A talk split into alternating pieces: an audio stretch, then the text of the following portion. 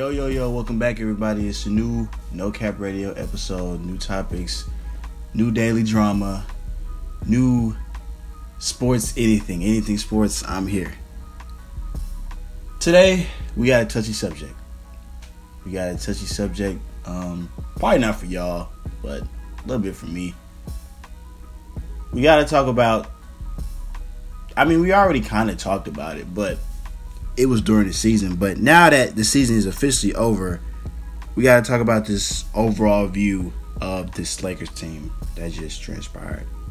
Now, as you all may know, last offseason, the Lakers gave away KCP, Kyle Kuzma, and Montrezl Harrell for one Russell Westbrook. I think they gave up a pick too, if I'm not mistaken. They gave all this for Russell Westbrook. Now, depending on who inspired the deal, who actually gave the thumbs up for it, I have no idea.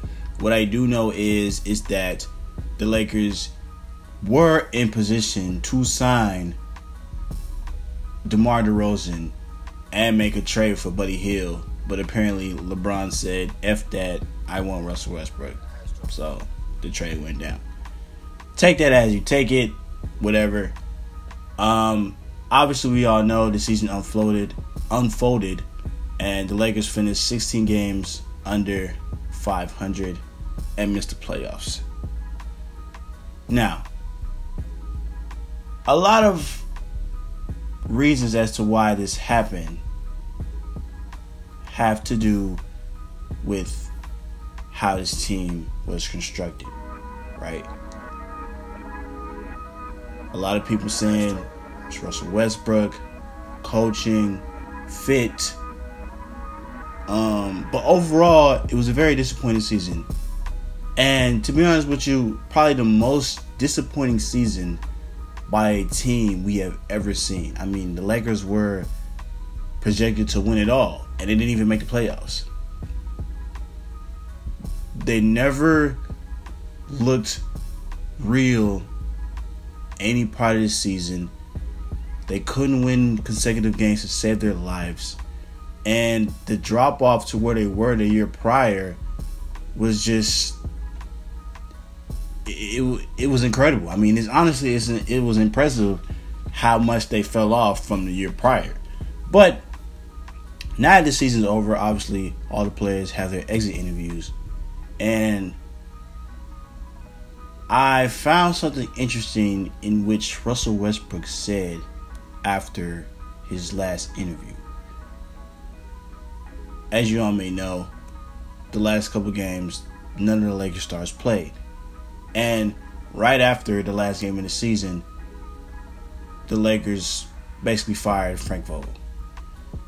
And, you know, Russell talked about how he didn't understand why him and Frank couldn't get along.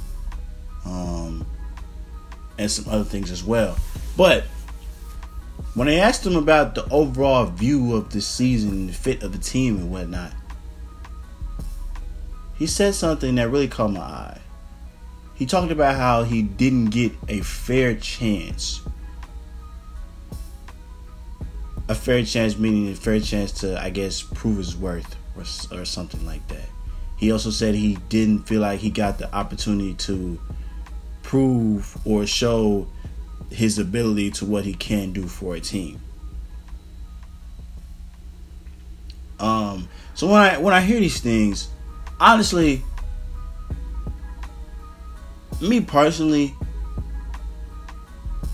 I'm on and off of the trade Westbrook bandwagon.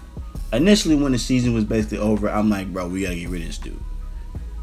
But now, actually, I sit back and thought, I sit back and I think about it. As a Lakers fan,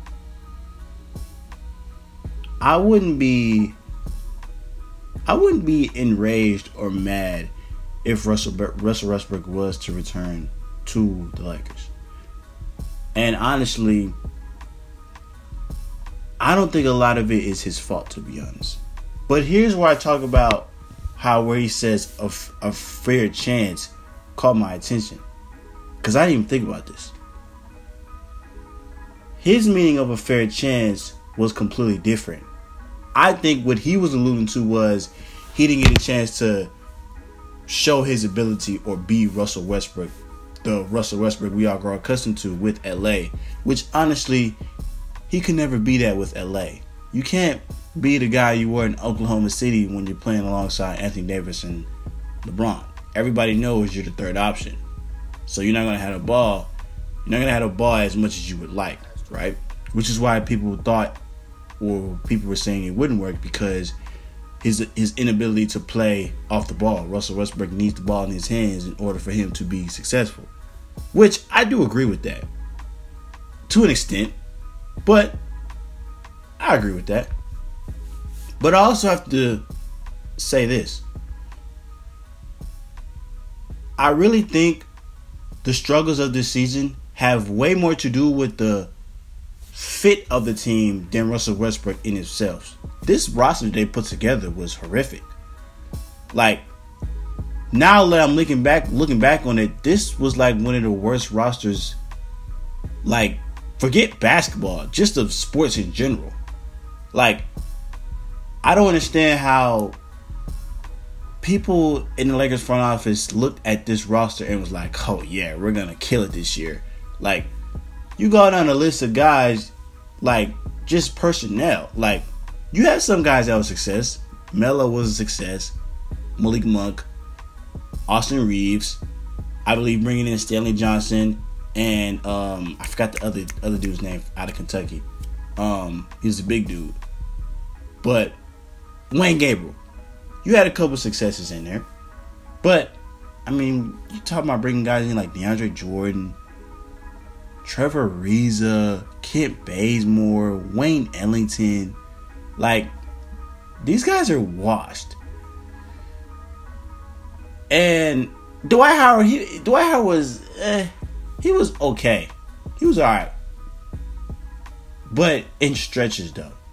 But when you look at this roster, most of the guys on the court, number one, they can't stretch the floor out there well.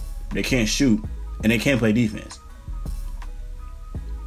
When you have a player like Russell Westbrook and a player like LeBron and a player like Davis on your team, those guys are most successful when the floor is spaced out in particular for LeBron and Dave, for LeBron and Russell Westbrook, who are guys that like to get downhill. When the floor is spread out, it gives them more opportunity to get to the basket. Look at LeBron James' career. LeBron has always had three or four shooters with him on the court with all his championship teams, right? You think about the squad he had in with the LA squad that won. You had Danny Green, um, Caruso, and KCP all on the floor at the same time. You can go back to Cleveland. He had a Kyle Korver. He had a J.R. Smith. I mean, Kyrie was Kyrie, but you also had a Kevin Love as well, who was a marksman from, from deep. Going back to Miami, Mike Miller, Shane Battier, Ray Allen. Like, the list goes on and on. When you put shooters around LeBron, life becomes successful. So number one, I don't understand why the Lakers put together this squad of players that can't stretch the floor out, which only means number one, the paint is going to be clogged, and that hurts Davis because that gives teams opportunity to double him easily, knowing that there's there's not any pressure to get out and contest a three point shot to somebody who's not going to hit it. And also, you're playing to Russell Westbrook's weakness because you're asking him to knock down jumpers, which we know isn't his strength. His strength is getting to the basket. You put shooters on the court. Russell Westbrook not only is a great penetrating, he's not only great at penetrating, but he can dish the ball as well. Even in screen and roll, if you run a screen and roll with him and Davis, and you got two shooters on the court, that's still lethal. Because he can find an open man. But when they put all these guys on here, they can't knock down an open jumper to save their mother's lives. You just clog up the paint and give teams opportunity to just zero in on Russell and, and Davis. Now, obviously, LeBron was able to be successful without it because he improved his jumper this year. So he was able to knock down open threes and mid ranges. Plus, he was able to find his way to get to the rim anyway because he's six nine. But where I saw Davis struggle is he was too busy trying to work in the paint, and the double teams were coming at the after one dribble, and he kicking into guys that's airballing. So I don't understand why they did that. So when I hear Russell Westbrook say, I didn't have a fair chance, I don't think the roster gave him a fair chance to be successful as much as the player himself. Because, ladies and gentlemen, I really don't feel like Russell Westbrook is that bad. Like, Russell's not bad. Like, this season made him look like he's washed. Like, I to, I'm like, bro, is Russell washed? But I know he's not washed. But this roster that they put together didn't help him at all. So now, since he's already going to be the scapegoat because he's the new player on the team that hasn't won yet. So when the team is, isn't successful, they're going to look at him anyways. So when they look at the stat sheet and they see, oh, Russ Westbrook scored 15 points, went 7 for 20. It's his fault. But the whole time, he's not set up for success. How can you expect success from somebody that's not put in a position to be that? Think about when he was in Houston, right? James Harden, Eric Gordon, a whole bunch of shooters. The Rockets put up threes like it wasn't nothing. Bro, he averaged 30 and shot over 50% from the field.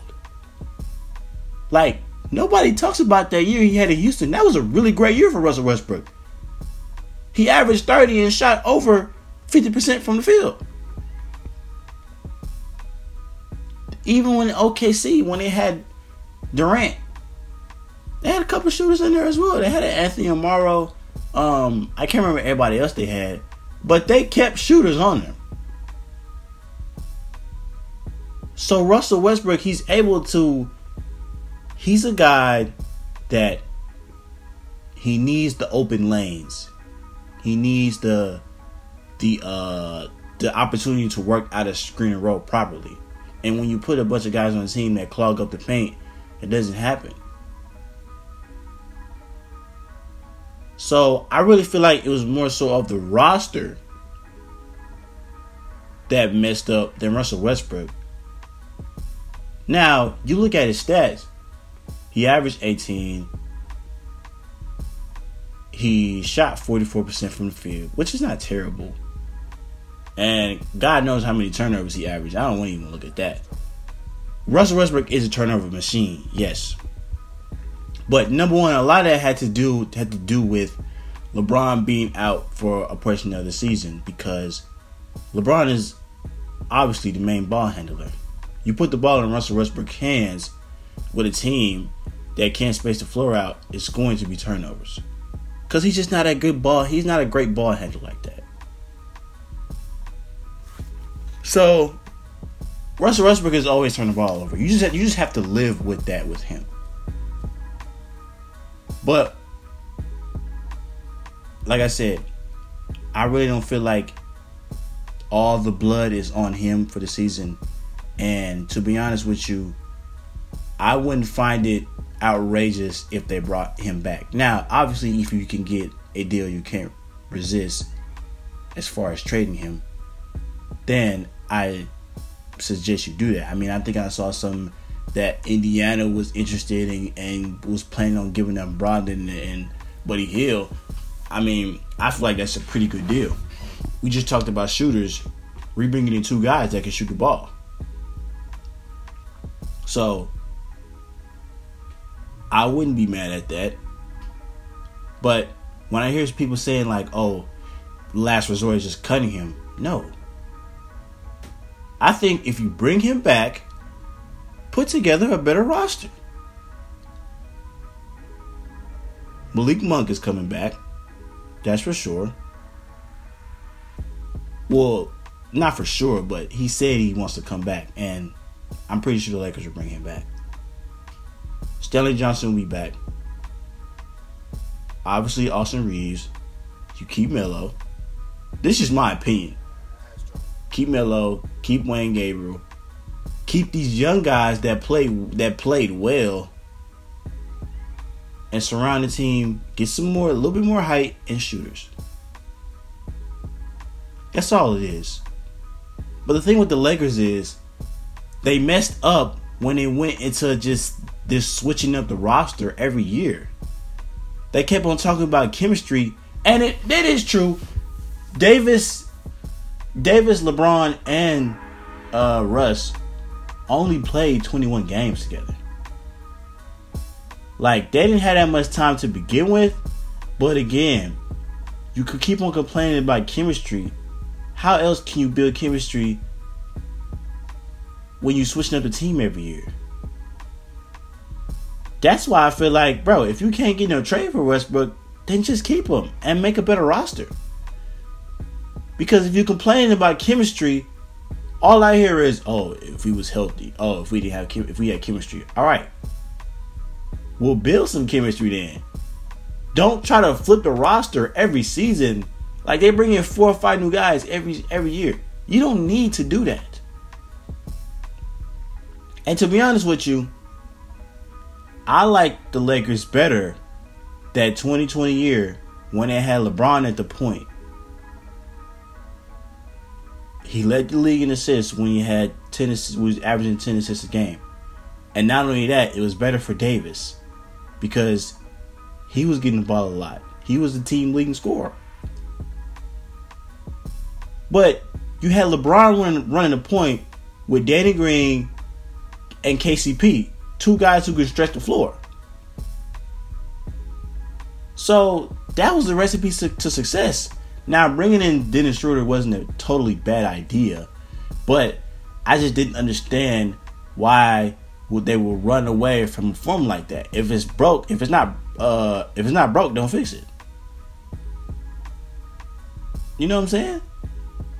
So that didn't really make sense to me. But at the end of the day, we can put on a lot of things. We can put it on Russ, coaching, fit, Davis. Me personally, I think this fit or just this team that they put together was just atrocious outside of a couple players. Like I, I really didn't understand. I mean, it got to a point when we was bringing in Isaiah Thomas for ten days. Like, God dang, how how terrible can you be? Like, it was just horrible. Um, but I don't think the Lakers are in serious trouble of like falling off. That's that's that's not the case. I believe they'll be right back next year, be competing. I think the front office is gonna be like, look, LeBron, all right, we get it. Like, you're the guy. We can take input from you, but let us handle things this summer. And we will ask you your advice, we ask you your take, but let us run this front office show and you run the basketball show. So, I think the Lakers will be right back in championship contention next year. Honestly, the last two years, the Lakers haven't had that much success because of injury. I saw something on. I saw a, a, some on ESPN or something like that, and the question was, can LeBron and Anthony Davis win a title together? I'm like, wait, did I get amnesia? Because I swear they just won a championship like two years ago. How you asking questions that already got answered? I don't understand this. But last year, Davis, uh, what do you do? he he did something to his Achilles. He was out for a portion of the year. But the Lakers were still number one in the West. LeBron goes down. They drop all the way to seventh. This year, LeBron and Davis missed like 80 games combined. And the Big Three only played a total of 21 games. So injuries have derailed this team for being any real contenders. So, number one, let's not just act like the Lakers have just fallen off because of their play or because of their inability to win. Maybe this year, yes, because the roster was terrible. But overall, this team, the, the two best players, haven't been able to stay healthy for a portion of the season. Emphasis on Anthony Davis. Because when Anthony Davis played majority of the games of the season, they won a championship. But when he's banged up, it doesn't work out. And that's the bargain you get with Davis or not. I think Davis has to find a way to be healthy. And honestly, I think it messes with his play as well. Because I look at the 2020 season and I look at how he played this year. He's not nearly as aggressive driving and backing down to the paint as he was. And I think these injuries that's piling up on him have played a role in that. So if I'm Davis, I'm looking for the best treatment I can get right now. I'm looking for anything that can. I don't know what he was doing that first year, but whatever he was doing that first year, we need to go back to the basics. Because the the team's ability to compete or not is is is on your broad but uh fragile shoulders. So he has to find a way to stay healthy. LeBron has to find a way to stay healthy. But at the end of the day, I don't think the Lakers are in danger. When I hear people say, "Oh, the, the LeBron championship window is closing," listen, don't believe the hype of none of that. If anything, I will say this: the only encouraging thing, the only thing that encouraged me this season by the Lakers is LeBron's play. Because if I'm being honest, coming into this year, I really thought LeBron only had only had like two years left in the tank. But seeing the way he played at the level he did, and how long he's been able to do this, it gave me the encouragement like, okay, number one, LeBron is not falling off anytime soon. Number two, he's proven to you I still can play at this level. I just need the team to compete. And I think he was playing at an all time level, but didn't have the team to compete. And if he has a team to compete while still playing at that level, then it's going to get really scary. But Lakers will be back in contention next year. I really not even worried about none of that. Um, we'll see whatever they come back with.